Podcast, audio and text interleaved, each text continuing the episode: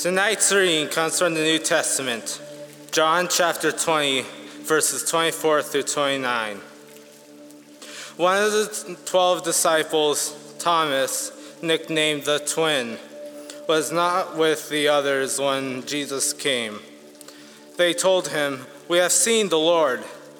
But he replied, I won't believe it unless I see the nail wounds in his hands and put my fingers into them and place my hand into the wound on his side.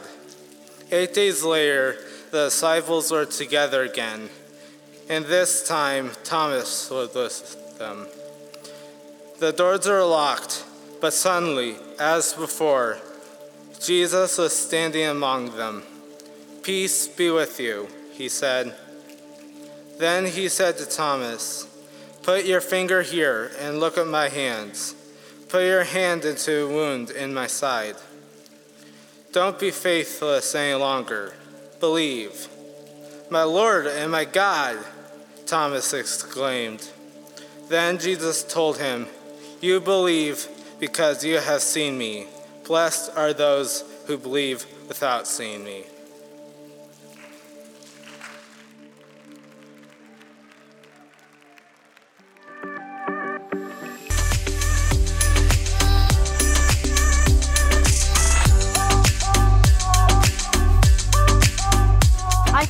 Think that really makes Big Stuff special is that I said yes to yeses. My favorite part of camp is honestly worship. worship. Worship. Worship at Big Stuff is like everybody in the room, all feeling God, just relentlessly worshiping God um, and not holding anything back is just so powerful. You're just with so many people who love the Lord and who are giving all their cares to Him to just trust Him to guide them through the next year.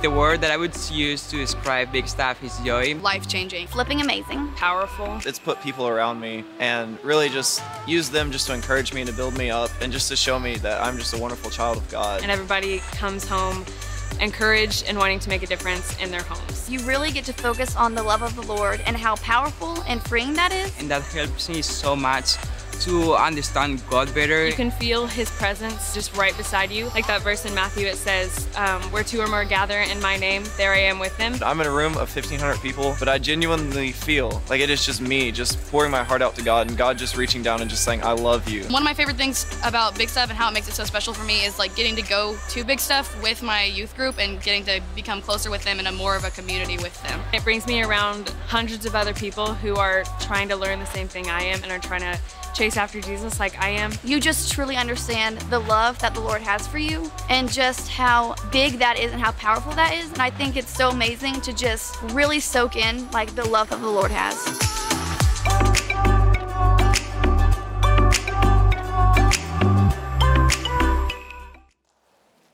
Should we go to that?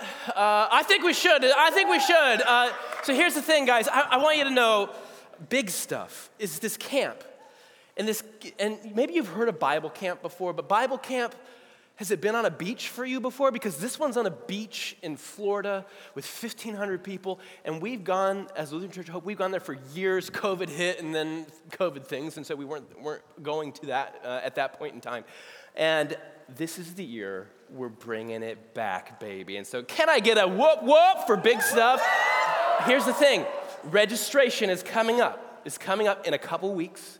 And I want you to talk to your parents about this amazing camp on the beach. Just say, Mom, I just have to. Dad, I just have to. Just, that's, you just do that. And they'll be like, Tell me the details. And they'll, and they'll be like, I don't remember the details. You just do that, okay? If you get it, say, Got it? Good. October 15th. That's when registration is coming. It's like Bible camp on steroids, baby. And do you, do you want to know two people that went to big stuff back in the day? Let me just show you a picture for just a second. Go to that next slide. Look at those two. Uh, guess who they are? Me. What is it? It's big stuff. It's in June. But, but this is Michelle, my now wife. And then me wearing a hemp guitar pick necklace with my shaggy hair back in the day. And we were like, but you guys, you take selfies. Back then, we took digital cameras. Okay, have you ever seen one of those? You turned it around, the screen was on the other side, and you hoped that you got the right angle you didn't know. And so that's what we were doing at Big Stuff I didn't know, I had no idea when I took that photo I was sitting next to my wife. Isn't that kind of cool? I also had no idea that that week would be a week that would change my life in so many different ways. And I didn't know that someday I would be a youth pastor and I would get to, uh, I mean, this trip would be like my seventh trip to Big Stuff. And so I would get to go uh, however many more times and I would get to see literally hundreds and hundreds of people's lives totally transformed. If you're like, oh, that's just for like super religious church kids, actually, it's for everybody. And it, tell me, like, are you going to go to Florida without your parents? No, I don't think so. So come to Florida with us, and it's going to be awesome. But here's the, to get into the topic for tonight. We're in this series is called Surprised by Jesus, and we're talking about doubts, and we're talking about questions, and, and all these things. And, uh, and in this series, there's all these, these ways that Jesus shows up, and it's very surprising. Jesus showed up for me, and it was very surprising at big stuff. And you know, I was pretty surprised to know years later that, uh, and let's go back to that picture of, of, Michelle and I, that, that we, would, we would stand at the altar. And, and my question to just get things started tonight is how do you know, how do you know if someone is the right person for you? How do you know? In fact, I want someone to give an opinion right now. Who has an idea of how you know? Okay, you, you got your hand up. I know. What do I say? So, how do you know someone's the right one for you? Um, if like they connect with me. If they connect with you, okay, that's pretty good. All right, what else do we got? You got one? Oh, hold on, I'm coming back to this side. We need one from every section. And what, who in this section has an idea? All right, all right. How do you know it's the right one for you? If they're loyal. If they're loyal, can I get an amen for loyalty? Okay, I did see. Was there a hand? Oh no, you're in the back. I got you. You're coming next. Okay. All right, we're gonna we're gonna get some of the fellas too. I'm sorry. I'm sorry. You're like way over here. Way over here. Okay. How do you know, man? How do you know someone's the right one for you? If they care for you. If they care for you, it seems so simple, doesn't it? But it, but it's so challenging and difficult. Okay, all right. I, I saw. Were you, about this? All right, here we go. And then, what's your opinion? How do you know? How do you know? Uh, I think you know if they love Jesus. Hey, all right. I like that. I like that. And then we got we got one right down here. All right. How do you know that they're the right one for you? If they worship Jesus and go to church. Hey, okay, all right, that's pretty good. That's pretty good. Also, I know some, some people that they're really working on themselves that worship Jesus and go to church, and you should not date them right now, okay? I'm just gonna say that too. Okay, date them later, but not right now, okay? All right. So here's the thing when I was a senior in high school on big stuff, sitting next to my future wife, everybody was like, you two are gonna end up together. You two, you're gonna end up together. You would just be the cutest little couple. You would be so cute. And I didn't believe it. I was like, nah. In fact, I tried to make uh, probably almost every other young woman on that trip my girlfriend while I was on that trip because I was that guy. Yeah, I know, I'm sorry. That I was that I had a lot of work that I needed to do when I was in high school, okay? And so, so I was missing it. I had no idea. How do you know? And I missed it. She was right there. And then a few years later, we stood in a chapel down the hall and we tied the knot. How do you know if someone's the right person for you? Well, when you tie the knot, you know with every part of you, but you don't know what they're like when you have kids. You don't know what they're gonna be like if you get sick. You, there's so much that you actually don't know about a person that you, you marry, but you still, you just know within you, right? And really, what you're doing when you tie the knot, you're making this, this sort of evidence based leap of faith. There's something that you're doing where, you, where you're saying, Look, I don't know what all we're gonna go through, but whatever it is that we're gonna go through, based on what our relationship has been up to this point, based on how I am with you and you are with me, I think this is a risk worth taking. An evidence based leap of faith. If you were to sit on this stool, like, I sat on this stool just a minute ago. Okay, I have this baby on a stool over here. I'm not the baby. I guess I'm the baby right now. Okay, I didn't check the bolts. Do you check the bolts on every chair before you sit down? Why not? Because you have sat in many a chair. And how many out of 10 How many out of 10 have just fallen to the ground? Not very many. And so you have this experience, this past experience, this evidence from your history that has helped you to determine that it's probably okay to just sit down.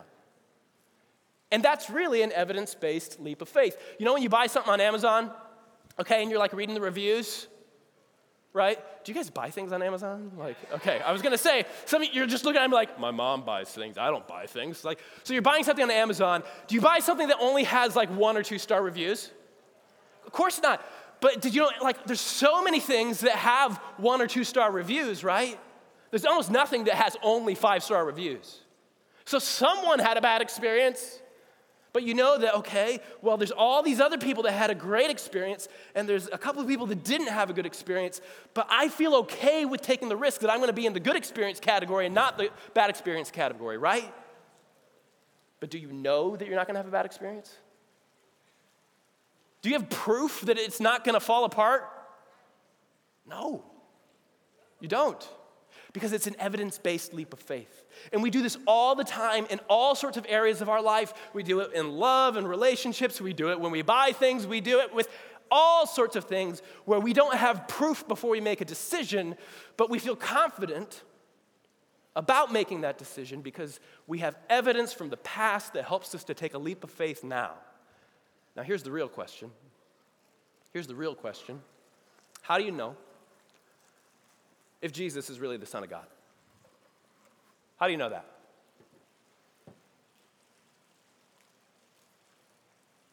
How do, I mean, really, how, how do you know? Do, do, how do you determine something like that? And it's a really big deal that you know. Some of us here, we're, you know, we've just grown up and we're Christians, and, and we don't really know how we would determine that. We just sort of let it be what it is. And I guess my parents were Christian, and we go to church. I guess that's what we'll do. And I don't really have like a, a you know reason for it, but like that's just what it is. Some of you, you're here and you're like, my parents want me to believe. My parents want me to go to church, but I don't see a single shred of evidence for any of this. Is there any evidence for faith? And the thing that I want to suggest to you, and of course, I'm here and having this conversation. Well, it's not really a conversation. I'm, I'm the one talking. You don't have a microphone. Like, we can have a conversation. You'll have conversations in small groups about this, of course. Uh, and if you ever want to talk, like last week, I got to talk with this, this dude who's just like so smart and has all these questions. And this is a place, this is a place where we encourage questions. Because let's be honest. Have you ever seen someone rise from the dead before? Me neither. Have you, have you ever seen a miracle happen before your eyes? Maybe a couple of us, but most of us probably not. So when we think about it, it's like, well, do we have the past history an experience where we could say that, oh, yeah, I, I, believe that Jesus really is the Son of God, that he really did rise from the dead. In fact, did you know that the Bible says this? Look, look at what the Bible says in 1 Corinthians 15. It says, then, and if Christ, if Christ has not been raised, if Christ has not died and then been put in the grave, and then 2,000 years ago he got up again because he was alive again, if that didn't happen, then your faith is useless. Yikes. If this didn't happen, we shouldn't do this. If, if Jesus has not died and been raised from the dead, there's no reason. And, by the way, and, and you're still guilty of all your sins. So all that like freedom and stuff that you feel from being like like released from your sins and the new in life and the hope that you have for eternity, like all that, that's just sort of like a feel good thing. If Jesus didn't actually rise from the dead. See, a lot rides on this. In fact, it is the central tenet of Christianity. If you believe that Jesus died on a cross and rose from the grave, and it's for you, because God loves you, you're a Christian. And if you don't, it's, well, it's something worth questioning. It's something worth questioning because if Jesus isn't who he says that he is, then let's just stop. But if he is, there's literally not a single thing that could be even remotely close to as important as who he is. So, do you have any evidence? Do you have any reason for why you believe or don't believe what you believe? I have some people that are really close to me that um, they, they do not believe.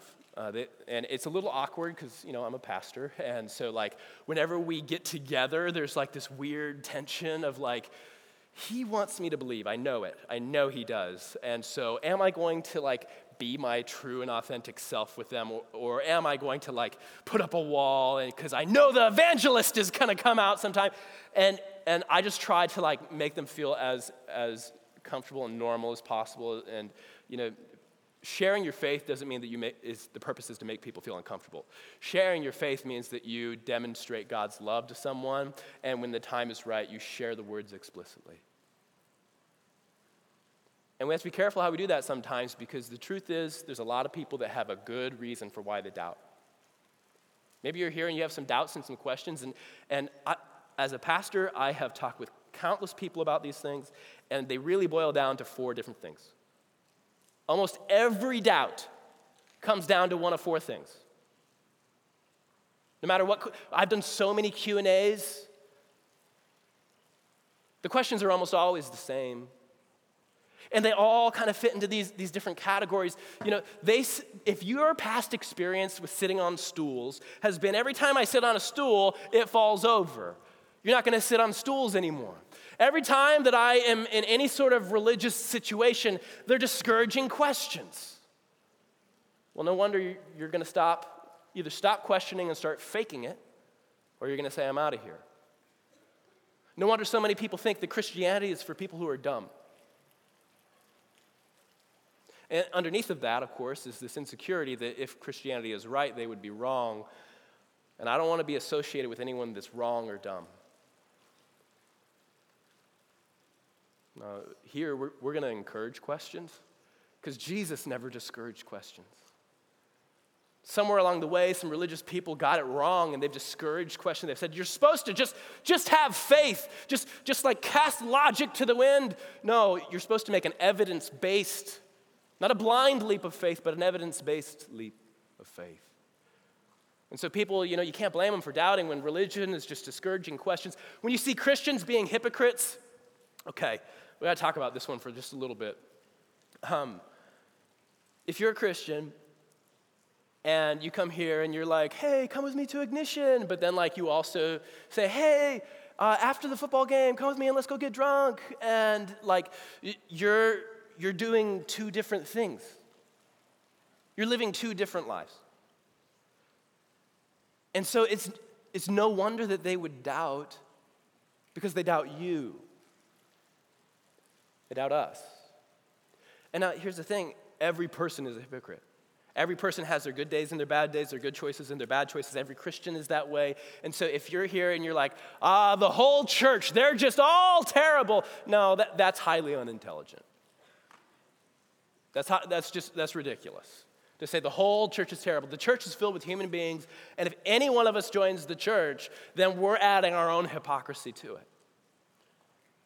But let's just be honest, it's hard to say, yeah, I want to be associated with them in the way that they do politics, or I want to be associated with them in the way that they do friendships, or I want to be associated with them in the double life that they live. It, it's really obvious why people would doubt if following Jesus is really a good thing for them when we look at the lives and the hypocrisy of Christians. And so, if you're a Christian, you got to watch yourself. You have a, a testimony, a witness. You got to watch yourself. Here, here's another one. It's, it's the Bible is being used to control people. The, the doubts are they, they circle around in all sorts of different ways. Uh, I hear it mostly from people that are uh, either gay or have someone in their life who, who's gay that they love, uh, where someone has used the Bible to hurt them, uh, or they they they have. Um, uh, they've been told that because you know you're a woman you can't be in ministry or because you're not this denomination you can't bury grandma in this cemetery uh, because this is what our faith teaches Really? And, and so there's two people that have an issue here. One, it's the Christians that are saying, this is the faith, but the Bible doesn't say it. That's an issue. This is the most important thing in the Bible when it's not the most important thing in the Bible. That's an issue that we'll answer to God for. And here's the other part of it is that there's people on the outside of the faith that say, well, because that Christian said this is what the Bible teaches and that's how they live their life, I don't need to actually look at the Bible for myself to see what it really says. I don't need to waste my time.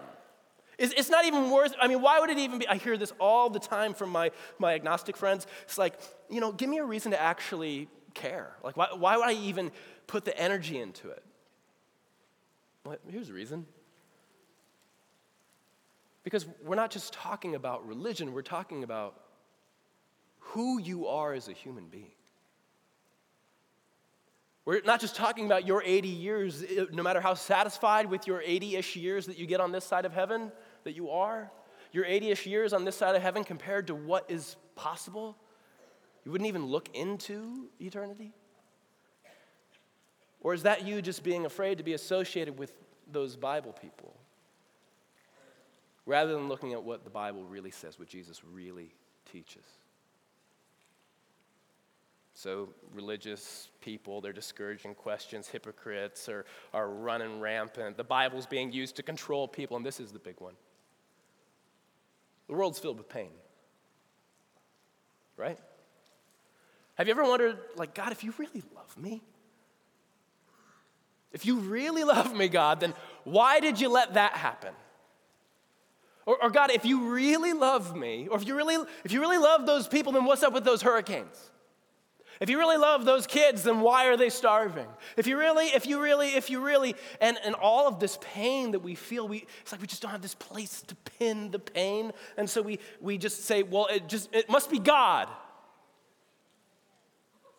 Well, here's the issue with that, is if you're going to blame God for all the, the evil that's in the world, one, you're acknowledging the existence of God. But two, God's actually done something about it and is doing something about it. And if you just keep your intellectual faculties uh, uh, not exercised, but in the way of actually allowing your intellectual faculties and your heart to work in tandem, then you're going to miss what he's up to. So many doubts all connected to these four things. And if you're here and you have doubts and questions, I just want you to know I don't blame you. did you know that the Bible says, have mercy on those who doubt? So here you're going to get mercy, just like Thomas did. See, Thomas, he's called Doubting Thomas, and you know, he wasn't there. He didn't get to see with his eyes that Jesus was raised from the dead, and, and all of his other friends, they got to see Jesus raised from the dead. And so they're like, Yeah, Jesus, he's raised from the dead. It's amazing. Thomas, like, uh, you gotta believe us. We all saw it. And he's like, I don't, I hear your eyewitness testimony, and I think you're all crazy. It's impossible. in fact, he says, I won't believe unless What's your unless, by the way? I won't believe unless. What is it that you need to be able to say, Yes, I truly believe that Jesus Christ is the Son of God? What's your unless? And he wanted evidence. He's like, I, I, wanna, I want the nail wounds. I want to be able to touch them. Okay, I want to put my fingers right where they wounded his side, where they pierced him with the spear to make sure he was dead. He wanted evidence. So, is there any evidence for the resurrection? Oh, yeah. There's a lot more than this, but I'm going to give you this evidence as quickly as I possibly can. And I want you guys to talk about this. Because some of it's not going to sit well with you. that's fine. Ask your questions. That's what group time is, is going to be for in just a couple minutes. But did you know that the tomb that Jesus was laid in, it was empty? And you might be like, well, I'm not that impressed with an empty tomb. I mean, come on. That's the story they wanted to write, wasn't it? No, no one was trying to write a story of a guy that rose from the dead. Uh, the leaders, they had to just have taken him out of there. Well, no, they started a whole revolution called Christianity, and they were trying to shut it down. They just would have brought Jesus' dead body out and said, Look, here he is, revolution over. That didn't happen. Oh, well, the disciples, they must have, they must have stolen the body out of the tomb. Well, there's no way that they, they could have stolen the body out of the tomb. Did you know the tomb was guarded by trained warriors, Roman soldiers who were skilled in the art of death? You think a bunch of fishermen overpowered a bunch of Roman soldiers who would have been killed if they failed at their task? No, the, the tomb was empty. Maybe some robbers went in to steal all the stuff. You know, it's like, like stealing from King Tut's tomb or something. It's like stealing from Jesus' tomb. Jesus wasn't a wealthy guy. And the only thing that would have been valuable in there would have been the, the cloth that they wrapped him in because clothes were way more expensive back then. And the cloth was folded up and still there when they arrived at the empty tomb. You keep going, and you see beyond this piece of evidence, we have more. We see that Jesus, he was seen alive after death. And it wasn't just by one person who wrote it down, it was by hundreds. In fact, at one time, 500 people at one time saw Jesus. And you can say, oh, well, they're just hallucinating. Uh, They, they were racked with grief, religious grief. And you, okay, religi- I'm sure they were racked with religious grief. When's the last time When's the last time that you heard of anyone hallucinating the exact same thing as everyone else? Multiple times. Me neither. About as many times as I've seen someone rise from the dead, I guess. I've never seen that. Never even heard of that. Number three, the disciples, they had this newfound boldness. Did you know that the disciples, they were hiding after Jesus was crucified because they were like, we're next. They're going to kill us too. And so they're hiding.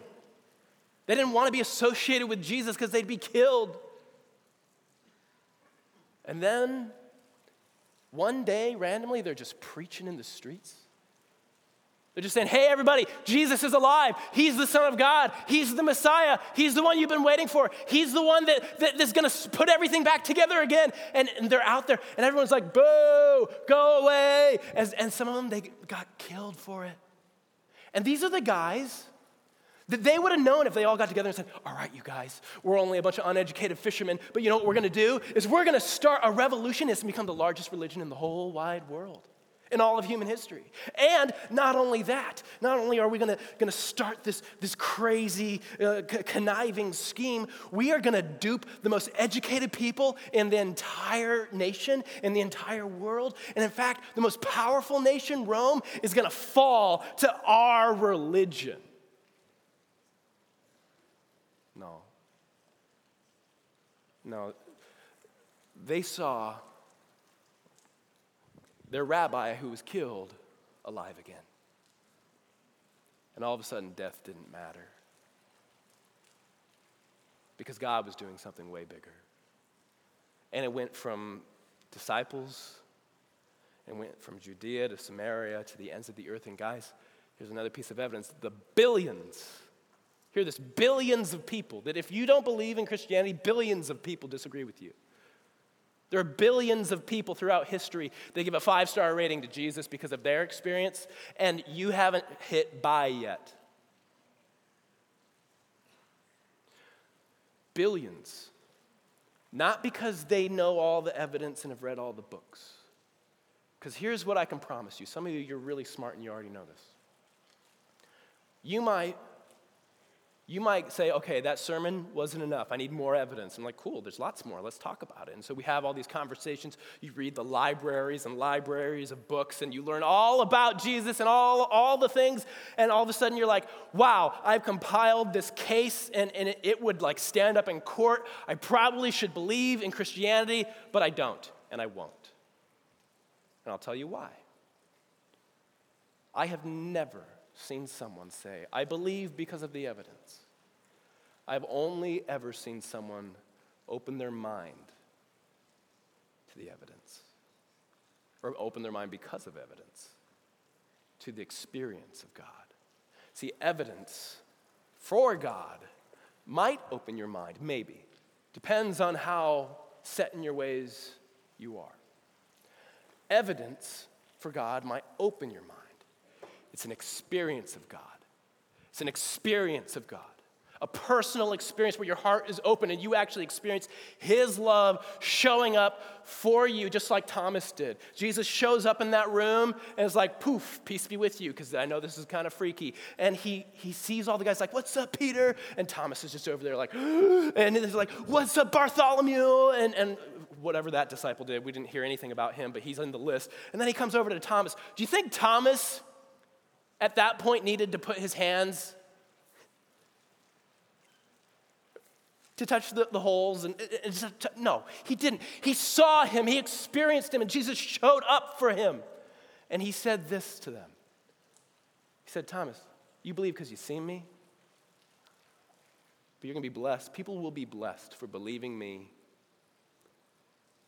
without seeing me because they're going to take an evidence-based leap of faith and guys what if i didn't do that with michelle what if, I mean, she, she was sitting right next to me, the right person for me, and I was missing it the whole time. What if I didn't do that with my wife, Michelle? I wouldn't have these kids, go to that next slide. I wouldn't have these cute kids, okay? Look at them, they're dancing at my sister's wedding, just like Michelle and I. Oh, it makes me so emotional.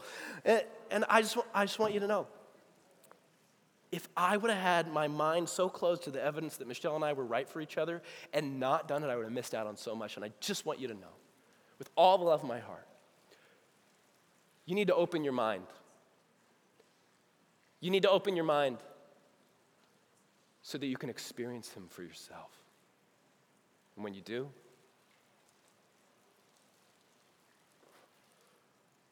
well, you're going to say, sure glad I didn't miss this. Sure glad I wasn't too, too arrogant for it, too good for it, too cool for it, too whatever for it. I'm, I'm so glad. I'm so glad that I too was surprised by Jesus. Amen. Stand and receive this blessing. May the God who showed up for Thomas show up for you. May he meet you in your doubts and your questions. And may he fill you with his love and his peace in the name of the Father and the Son and the Holy Spirit. Amen. Amen. Thank you so much for being here. God loves you so much. We're going to see you next week. Uh, we have a new series on friendships. You are not going to want to miss that. Now it's time to head to your groups.